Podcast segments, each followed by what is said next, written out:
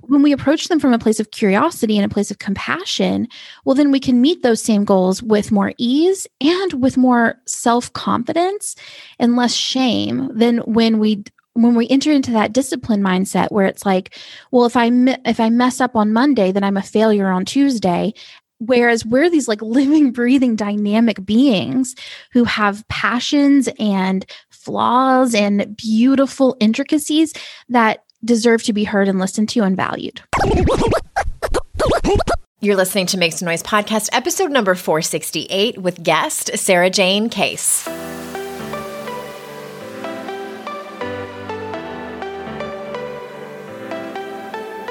Welcome to Make Some Noise podcast, your guide for strategies, tools, and insight to empower yourself. I'm your host, Andrea Owen, global speaker, entrepreneur, life coach since 2007, and author of three books that have been translated into 18 languages and are available in 22 countries.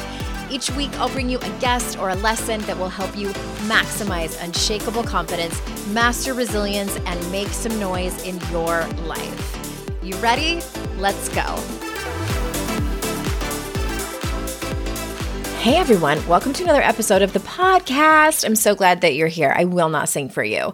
Sometimes I am in such a good mood, I feel like it, and I've spent the entire morning singing to my dog, but I won't do that for you. I, I won't. But I will tell you that registration closes on August 19th, 2022, in case you're listening to this way into the future for my Daring Way retreat. And we have a couple spots open, and I want to make it quick. And I was thinking before I started recording, who who is this for? I need to tell them if they're on the fence.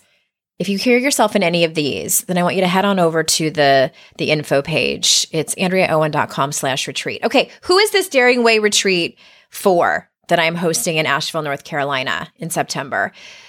It's for anyone who struggles with what to do with all of this information that you hear on the podcast. I mean, we're not going to go over all of the information that you've heard on 400 and something episodes. but we are going to go over a little bit of it. Okay.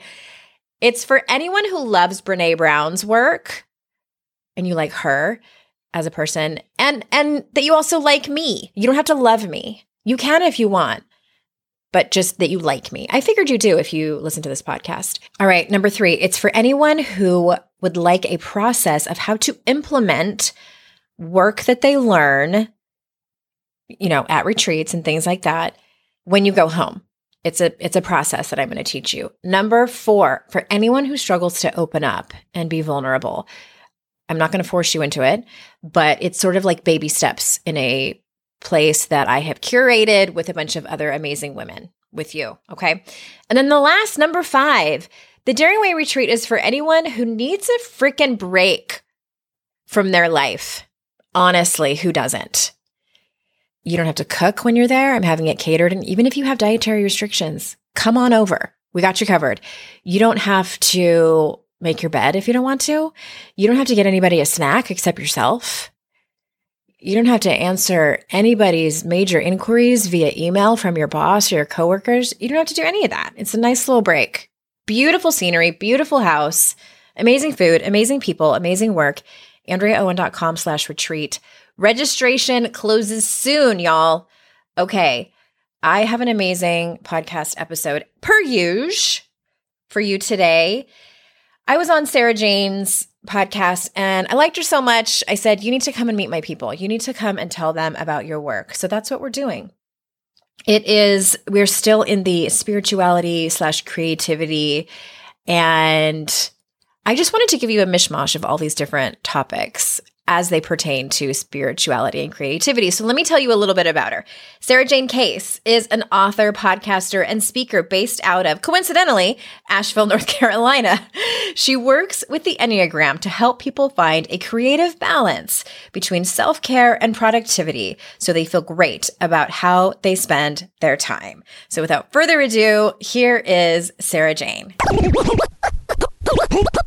Sarah Jane, thank you so much for being here. Yes, thank you so much for having me. I'm excited. I'm always excited to talk about the Enneagram, but and we're going to talk about uh, other topics as well. But before we actually jump into any of those questions, I, have had a couple of guests on before that have talked about it. I haven't had anyone come on and just kind of give a brief overview of all nine types. So for people who have never taken the test before, or maybe took it a long time ago and forgot what type they are, can you kind of kind of walk us through just like a general? Here's a description of the nine types. Mm-hmm. Yeah. So I like to think of the types as who we thought we had to be our whole lives. So it's kind of like this character we thought we had to play. Oh. And so I'll kind of give you the brief like, this is what you think you have to be based off of the number. So for type ones, they believe they have to be morally perfect. Type twos believe they have to be lovable or likable.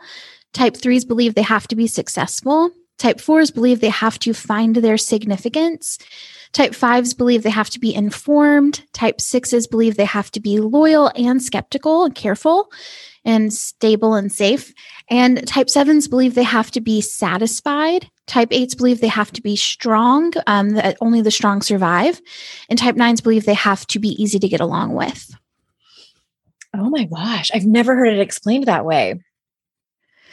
Yeah, I mean, I think it, it helps me a lot with my Enneagram work to consider that, oh, I thought I had to be this. Like mm-hmm. I thought my mm-hmm. whole life I had to be this. And so that doesn't mean that it's not sometimes a good thing. Yeah.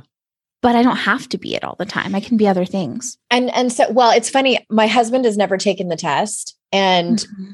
I just he just you know, nothing against it. He just I keep forgetting to like have him sit down because it's you know it's like totally. 72 questions or something. It's not just like a 10 a 10 question quiz on BuzzFeed or something. But no, you said the six was the one who needs to be what was it? Like safe, secure, prepared. Yeah, they're the ones I gave like all the words to loyal, but skeptical and safe and supported. That is Mr. Jason Owen right there. Okay. so now I know what he is. And I'm, I know it's hard to, you know, and you can't identify exactly just based on that short description. And I'm sure there's people listening who saw parts of themselves in a handful of them. So when people get the mm-hmm. results of the test, is it usually like one stands out and like hands down that's you or is it a combination how do the point how does the point system work yeah so sometimes when you take the test it's it's pretty common to mistype on the test because it's like 40 to 50% accurate generally oftentimes because we're not always aware of our own motivations. And so, um, when you get the test, I highly recommend maybe the top three answers that you get, you read the descriptions um, on whatever website you're taking your test on. And when you read the description, you're looking for a sensation of like, someone has followed me around my entire life. Mm-hmm. Like, who is watching me and documenting what I've done? And I will tell you, if I had taken this advice, I would have known my type the day I took the test. Um, when I took the test, I got a type two. I read my husband's te- result, which was type seven, and I thought, who read my journals and wrote yeah. them down? And then continued to believe I was a type two and try and figure out. Um, when I realized I wasn't a type two, it took me like two years to come back to type seven. So if you have that sensation of like, wow, this thing really seems to know me intimately, that's your type. Okay. Okay, because I, I, remember, and I think I've mentioned this. We had someone else on the show, oh, oh, at least a year ago, I think. And I've taken the Enneagram three times. And the first two times I was a clear, like eight was the winner as like my, you know, that was my type. But then when I mm-hmm. took it, I think in 2020 or 2021, I tied with seven, which was interesting to me. So I'm like mm-hmm. even seven and eight, which seven's always been like my my second one. That's like what is it? The enthusiast. Yeah. Enthu- what is it? Enthusiast. Enthusiast. Thank you. I was going to say the enthusiasmist, and I'm like, that's not the right word. I like it. We're getting creative. the enthusiast. Yes. Um, and and eight, and I was sort of joking with someone, and I said, I think maybe just because I've gotten older and I'm just more tired, that that's why eight has like I've scaled back on the eight, which is um, what are we? The challenger. Yeah yeah, I'm just a little tired. I'm like, I, I just like, want to have I'm more fun to, now. I just want to have a good time now. I just want to have a good time and not be so strong and challenging. Uh, and also, the what was really strong was um, the three. What is that? The the achiever. Yeah. And what's interesting about that is that those are all three the assertive types. They're all action oriented, future oriented. So I didn't know no matter that. what type, you know, is your dominant, you're action oriented That's interesting. I I have a good feeling there's a decent amount of threes that are listening to this because I have a lot of high achieving women in, in my mm-hmm. community. Well, I, I think you've kind of explained it a little bit, but why is it important? Why do you feel, in your professional opinion, that it's important to know your type? Yeah. So, you know, I think when we understand our Enneagram type, we're able to understand where we're overworking in our life. So, um, when we think about these high achieving women, you think about how you know, we're used to striving. Striving mm-hmm. is easy. Like that comes naturally to us. So when we're trying to undo this like striving mentality or the sense of like, I have to constantly be doing and doing, um, understanding like sometimes our strength is the opposite, is the exact other end of the spectrum to the things that are causing us to suffer. So, um, yes, high achievers are amazing at getting things done. They're amazing at being efficient. They're amazing at like looking for networking opportunities. And at the same time, they don't always listen to their heart. They don't always listen to how they feel. They might ignore their bodily mm, needs, mm-hmm. um, all in sacrifice for that end goal. But then when they get the goal, right, they might recognize at that moment, it doesn't feel the way I thought it would feel. I thought I would feel better when I got here. And so a lot of times, you know, it can come back to what if we focus on how I feel and setting goals based off of that versus setting goals based off of what I want to achieve. So, and you know, every single number is going to have its own version of that. So that's really specific to threes. Uh, but in general, right, it's like that strength that we have. It helps us to recognize it and then also recognize the shadow side of it. Wow it's it's so interesting to me like the whole enneagram fascinates me and how people use it in so many different aspects of their life you know in their spirituality with their productivity with their their goals and their relationships. And i, I every time i talk to someone who's an expert in it I, it seems they seem to open up another door around it that i mm-hmm. have I've never heard of before. Well how do you use enneagram in in your work? So specifically how can Enneagram encourage growth through, you know, what you say, like curiosity and compassion versus discipline and restriction. Yes. So, and it's like one of your yeah, favorite topics. it is. It is.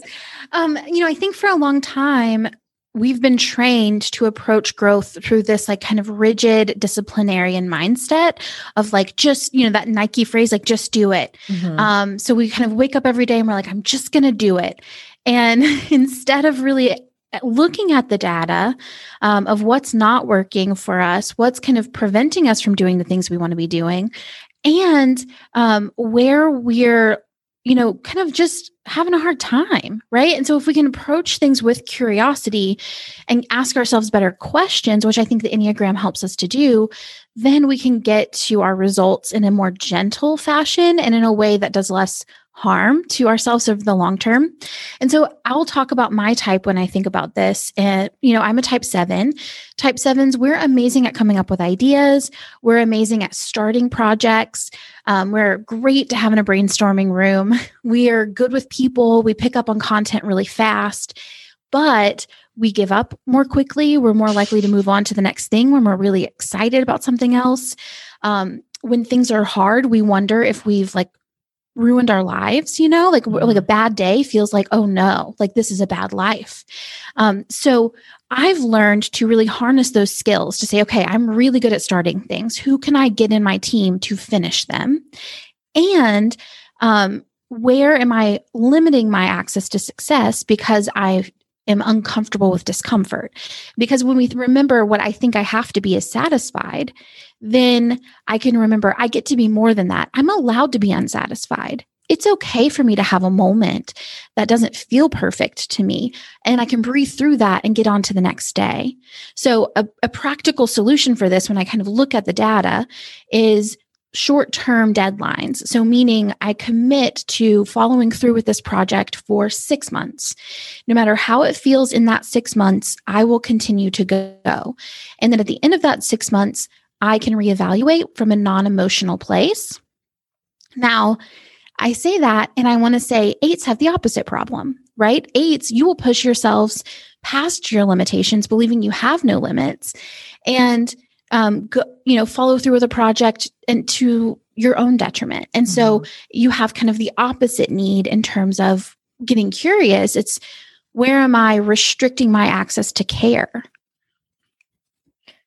All day every day yeah mm-hmm. just side note it's like kind of a combination it really depends on the project sometimes i will i will push through mm-hmm. especially if it's a competition involved or if i'm like trying yeah. to prove it to someone else which is dumb i i've come a long way from that mm-hmm. person but also i sort of laughed when you said you know sevens have were great starters but poor follow through. I have really mm. poor follow through. And thank goodness I've gotten to a place in my career where I have an amazing team that knows this about me and we'll always like right. are you sure you want to start that idea like here's all the work involved and i'm mm-hmm. like never mm-hmm. mind yeah. but it's it's good to know i mean even if nothing else your personality and how you work well you said you have a seven you probably have a seven wing i have an eight wing so sometimes i'm really good at follow through um, so those two things kind of come together and create a its own little recipe yeah and it's interesting i think it, it, and maybe you know you tell me like I, I think sometimes it just depends it depends on the thing if it's something mm-hmm. that i mm-hmm. love doing then i will take control of it i will follow through and it's and it's going to be a damn good time in my former mm-hmm. family i was always in charge of parties and uh, i know no one's probably surprised about that and like the decor and the games and the music and like as long as it, it was a lot of work and mm-hmm. research involved and all those things but as long as it involved people having a good time and myself then i will follow through i will be a great team leader i should have been i mean if this whole life coaching and author thing doesn't work out i would be a great not like an event planner or a party planner, but like um a party planner slash MC. Like that's yeah. that's what I would be really good at is getting people like on the dance floor. And um, Tiffany Haddish did that, by the way. Like oh, she, she yeah. would get people get paid to do that. You get paid yes. to like pump up the crowd. Anyway, I digress. but you were, were like, talking, wait, reevaluating uh, our entire life plan. I know, I know. Sorry, everybody, got a little off track there. But I, I you mentioned we talked a little bit about discipline and i'm curious what you think about this because i remember i worked with a client a few years ago and she was we were doing her values and she said that discipline was one of her values and she had sort of gotten off track with her workout regimen and previously was like um a fitness instructor and in that whole world and and just my spidey senses kind of went off. And so i just start to mm-hmm. ask questions. I don't I, I don't make assumptions. I ask a lot of questions. And as it turned out that was something that she put a value on because she thought that people that that would bring her credibility that that would bring yeah. her accolades and applause. Like oh look how hard you work. You're so mm-hmm. disciplined with your diet and your exercise and and all of these things. And so it's interesting that and this is you know maybe indirectly related to the enneagram I think just and maybe we're opening up a can of worms here with, with oh, talking here. about discipline and living in a capitalistic culture and society. Yep. And I think I think for women particularly, we are valued for our productivity. Mm-hmm. We are mm-hmm. valued like the more we can get things done, whether it's in our career, whether we are mothers, whether it's within, you know, our teams at work or whatever. Just side note for anyone who's feeling like they need to be more disciplined. Mm-hmm. Maybe what you need is rest. yes. And, you know, I think our society loves a disciplined woman because they love mm-hmm. to control women. Mm. Right. So, say more about that. Yeah. Yeah. As long as we feel ashamed of letting ourselves enjoy life right. and feeling free and being wild and taking risks and putting ourselves out there, we are we're staying as small as physically possible emotionally possible, mentally possible, we're keeping ourselves in these like really tight constraints. That's very convenient for the patriarchy. Mm-hmm. Um, whereas if we approach ourselves with compassion and release shame and we can work toward these things that we want you know doesn't mean we don't have goals we don't have high expectations of ourselves or even not even high expectations but just ambitions right when we approach them from a place of curiosity and a place of compassion, well, then we can meet those same goals with more ease and with more self confidence and less shame than when mm-hmm. we when we enter into that discipline mindset where it's like well if i if i mess up on monday then i'm a failure on tuesday and i have to overcompensate and i have to continue to restrict and restrict and restrict until who I am in the core of my being no longer exists. And I'm now just like a list of things that I failed or succeeded at. Um, whereas we're these like living, breathing, dynamic beings who have passions and flaws and beautiful intricacies that deserve to be heard and listened to and valued. I'm interrupting this conversation to bring you a few words from some of our sponsors. Now, a word from our sponsor, BetterHelp. I've been in therapy on and off for 30 years, you guys, 30 years. I look at it like maintenance, just like brushing and flossing my teeth to take care of them. I go to therapy to take care of my mental health. I mean, how well would you take care of your car? Can you imagine if you had the same car your entire life? you would you would have to do a lot of maintenance. And that's how our brains work. So why don't we treat them the same way? How we take care of our minds affects the way we experience life. So it's important to commit time and care to your mental health. In my experience with therapy, when I talk things out with my therapist, most of the time I come to my own conclusions. And I love when therapists point out my blind spots or ask questions I've never thought to ask myself that expand my perspective and also helps in my healing. BetterHelp Therapy is online and they offer phone, video, and live chat only therapy sessions. So if you don't feel like seeing anyone on camera, you don't have to. Another great thing about BetterHelp is that it's much more affordable than traditional in person therapy. And you can be matched with a therapist in under 48 hours. So you don't have to wait several days and the email tennis and all of that stuff. So our listeners get 10% off their first month at betterhelp.com slash kickass. That's better, H-E-L-P dot com slash kickass. Our next partner has a product I use literally every day. So if you follow me on Instagram, you might remember I posted a handful of months ago that I was having some health issues, and one of the major symptoms was sluggishness. I was dragging ass. And a friend of mine had told me about AG1, and I was kind of skeptical, to be honest with you, at first. And so I decided to start drinking it every day as an experiment. I'm like, okay, let's see what you got. And I was actually pleasantly surprised. So I have been on AG1 every day for several months now.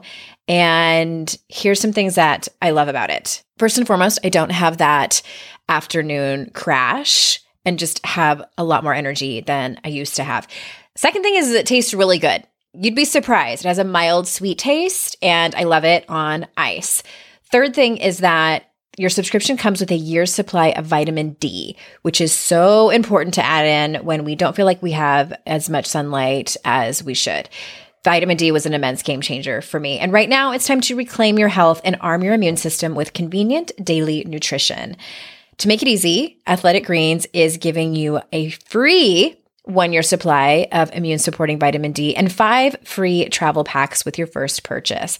All you have to do is visit athleticgreens.com slash noise. Again, that's athleticgreens.com slash noise to take ownership over your health and pick up the ultimate daily nutritional insurance. Talk to us about ways that women can invoke rest when they feel like they need to go, go, go. Because I, I feel like that bridge is for many an giant uphill battle of okay but i still have all these things to do and they need to get done and you're telling me i need to rest and then like laughter ensues so mm-hmm. can you talk mm-hmm. a little bit bit about, more about that yeah. So, you know, the example I give in my book is um, a type nine. So, one of the words that gets put onto type nines a lot is lazy, quote unquote. Mm-hmm. Um, and and I am not comfortable with that language. I much prefer to like, let's get into this. So when we look at it through the path of discipline, it looks like I watch more TV than I would like to, which means I'm lazy. I should wake up at 5 a.m. tomorrow and go work out. If I were driven, then that's what I would do. Mm-hmm. So then the next morning, when that alarm goes off, they hit snooze and they miss their workout. And that reinforces the concept of like, I'm so lazy. It says to me, like, oh, I'm a failure. I'm so lazy. Whereas the path of curiosity goes, I watch more TV than I would like to. Why do I watch TV? Um, mm-hmm. I'm too tired to do anything else. Well, why am I so tired? I spent all day thinking about what others needed and then trying to make them happy. So then we can go, well, what would it feel like if tomorrow I did my best to not give all of my energy away to other people? So then we're actually getting into the core of like, where is this lack of energy coming from? Not, I'm bad, I'm lazy. Right. So you're actually looking at the root of the problem mm-hmm. versus thinking that you are the problem. Yeah. Yeah. And trying to like control ourselves enough to make it go away. Mm-hmm. Interesting. So I think I feel like I've mentioned this on the podcast before. So apologies, everyone, if you've heard me talk about this. But I I was taking a class on a few different topics, and I there was four different topics on like habits and productivity and happiness and and it was all about the brain science which i love to nerd out nerd out on that. It's so interesting to me. But the teacher was and he was a man and and um, he was a, you know he was heterosexual he's married to a woman they had a couple kids and so I, I i'm trying to be forgiving but he was talking about the research has shown that the most brain draining activity like the mental thing that we do that causes our battery you know quote unquote to drain so quickly is decision making.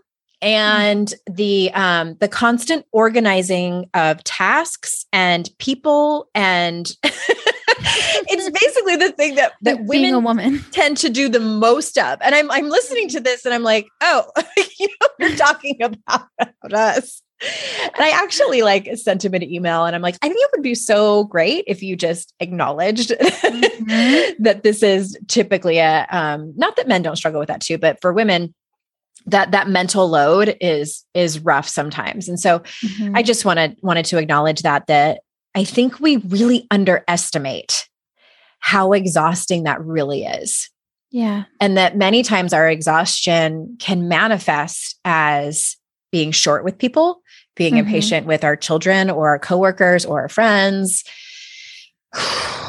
yeah raise his hand and experience Yeah. Well, and you know, this this way that we're trained to focus on management of the household and then adding on our career to that um, we're going to take nine different approaches to that, right? Like when we think about the Enneagram, we're all going to do it for nine different reasons. You know, as a seven, I'm scared that I'm not going to have the most satisfying, beautiful life that I could possibly imagine for myself. And so if I slack, then I'm going to live an unsatisfied lifestyle. Mm-hmm. Whereas a one is going to think there's like a moral aspect to it, like I'm morally failing at this. Yeah. Um, threes are going to be worried about not being seen as successful. So we have like these nine unique ways that we kind of latch onto obligations that are handed to us by uh, the patriarchal society. Um, and yeah, it's exhausting. I feel like eights want to do all of the things because they don't want to hand over control because somebody else is going to not do it as well as they do. Is that fair? Mm-hmm. Yeah. And I think sometimes too, the messages we send to eights is like, you can't be weak. You can't ask for help because right. that would make you weak. And therefore, you're not strong, which means you're not doing the thing you're supposed to be doing. You're not you're playing the role we mm-hmm. expect you to play. Right, exactly. Well, can you talk to us about practical um practical things that someone could do to have like a loving and tender relationship with themselves? Oh, yes, I would love to.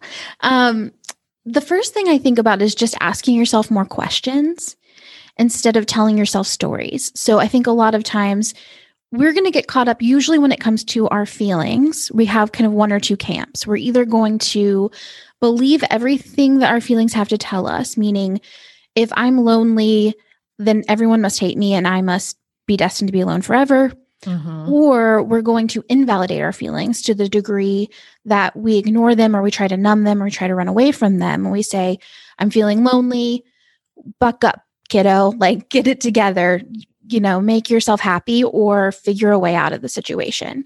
Um, and the hope that I would have by kind of creating a space where you ask yourself more questions is that your feelings have a place at the table, right? You, your feelings get to be felt, but they don't control the way that you engage. So your feelings aren't facts, right? The story that your feelings are telling you are not facts, but they are information as to what you want, where you're hurting, where you've been hurt before. And so you can feel them and then we can move on from there without listening to the stories they're telling us. So I think that's the first one, right? Is like removing the stories, but letting yourself feel your feelings. And I think doing that through great question asking, meaning like, why am I doing this thing? what need am I trying to meet here? Um, where did I get hurt here before? You know, I think a lot of times we're scared to, or we don't even just take the time, honestly. I think we're too busy in our minds to think we're worth that time to mm-hmm. ask those questions. Um, and if you're at a place where you're like, I don't know how I'm going to take the time, then maybe it's time for you to hire a coach or a therapist to start that conversation with you so that you can continue that conversation with yourself.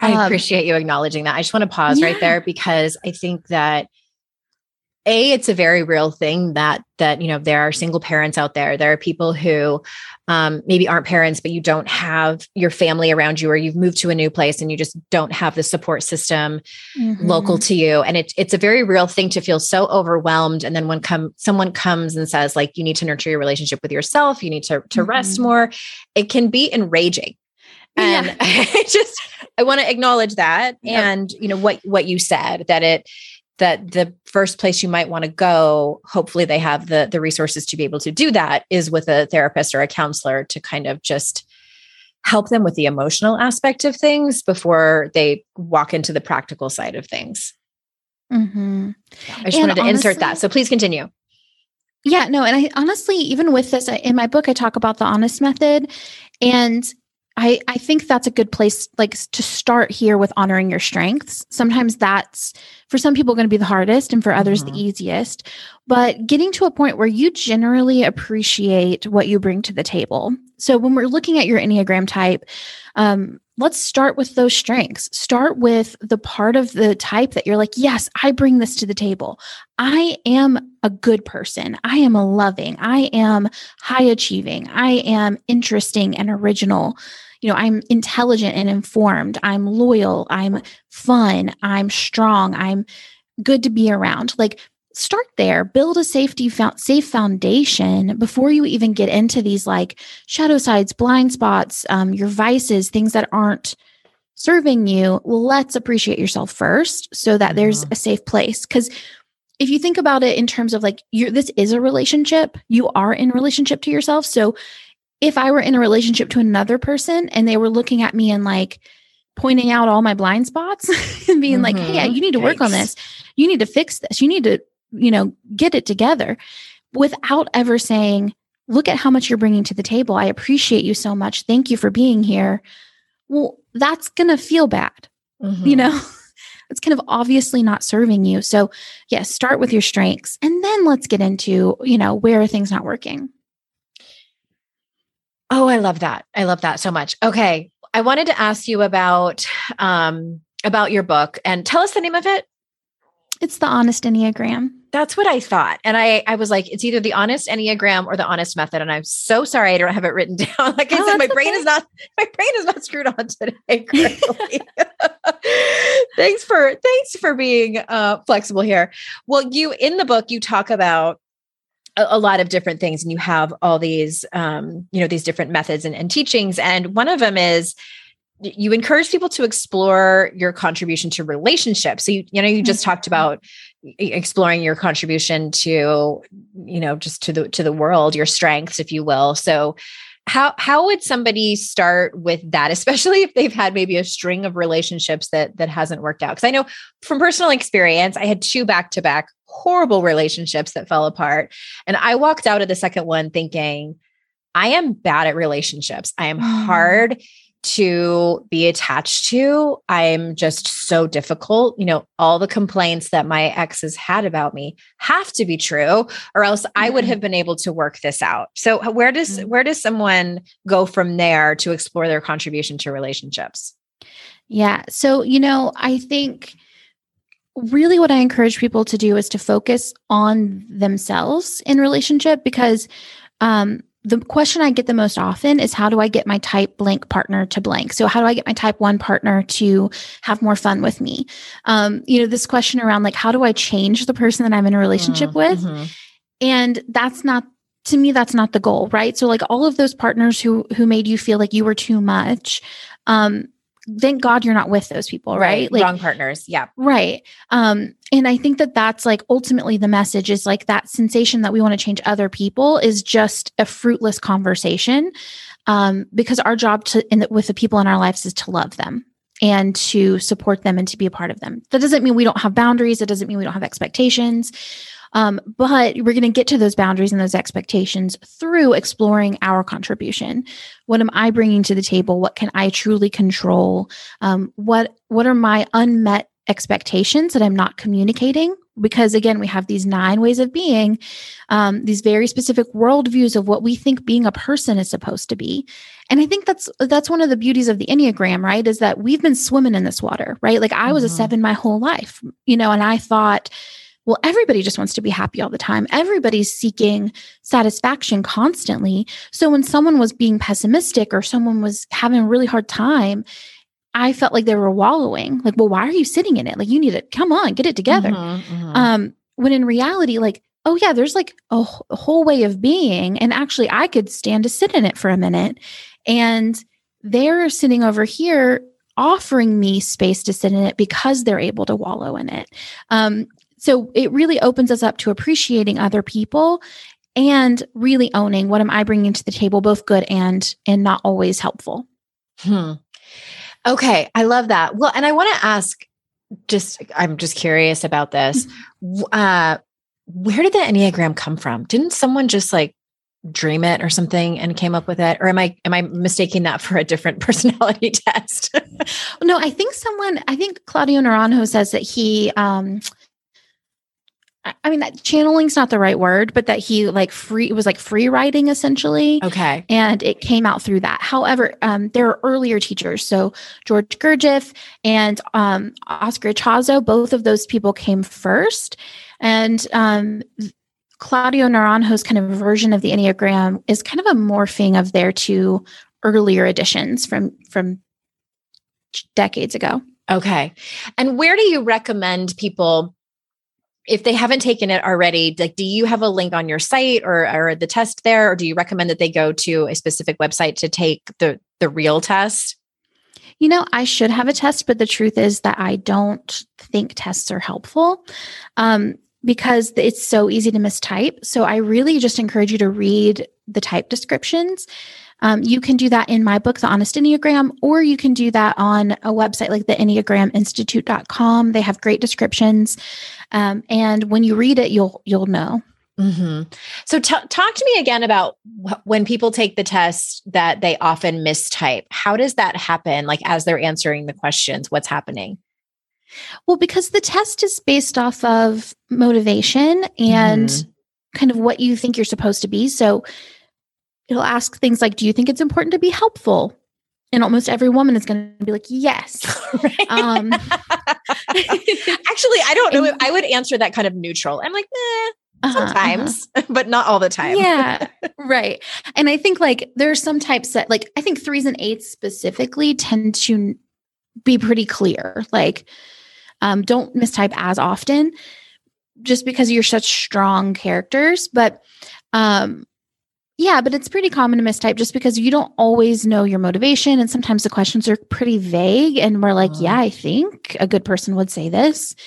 Um, we might answer on who we think we are supposed to be rather than who we are. Yeah. So that's what I talk about when I'm talking to people about values is that it's not because if you read this long list of values and attributes and virtues, and uh, all of them seem important like oh yeah. yes i should be a courageous person a generous person i should value giving back and being of service and and like quite personally that's not one of mine like mm-hmm. yeah like I, same i do a little bit but it's not my top it's not in my top three for sure mm-hmm. and it, mm-hmm. it can be easy to feel like someone's going to judge me for mm-hmm. for what my enneagram type is or what my values are and i i could see how that would happen and i've also i've also thought about this and and when it comes to any personality tests is it doesn't take into consideration the nuance of things like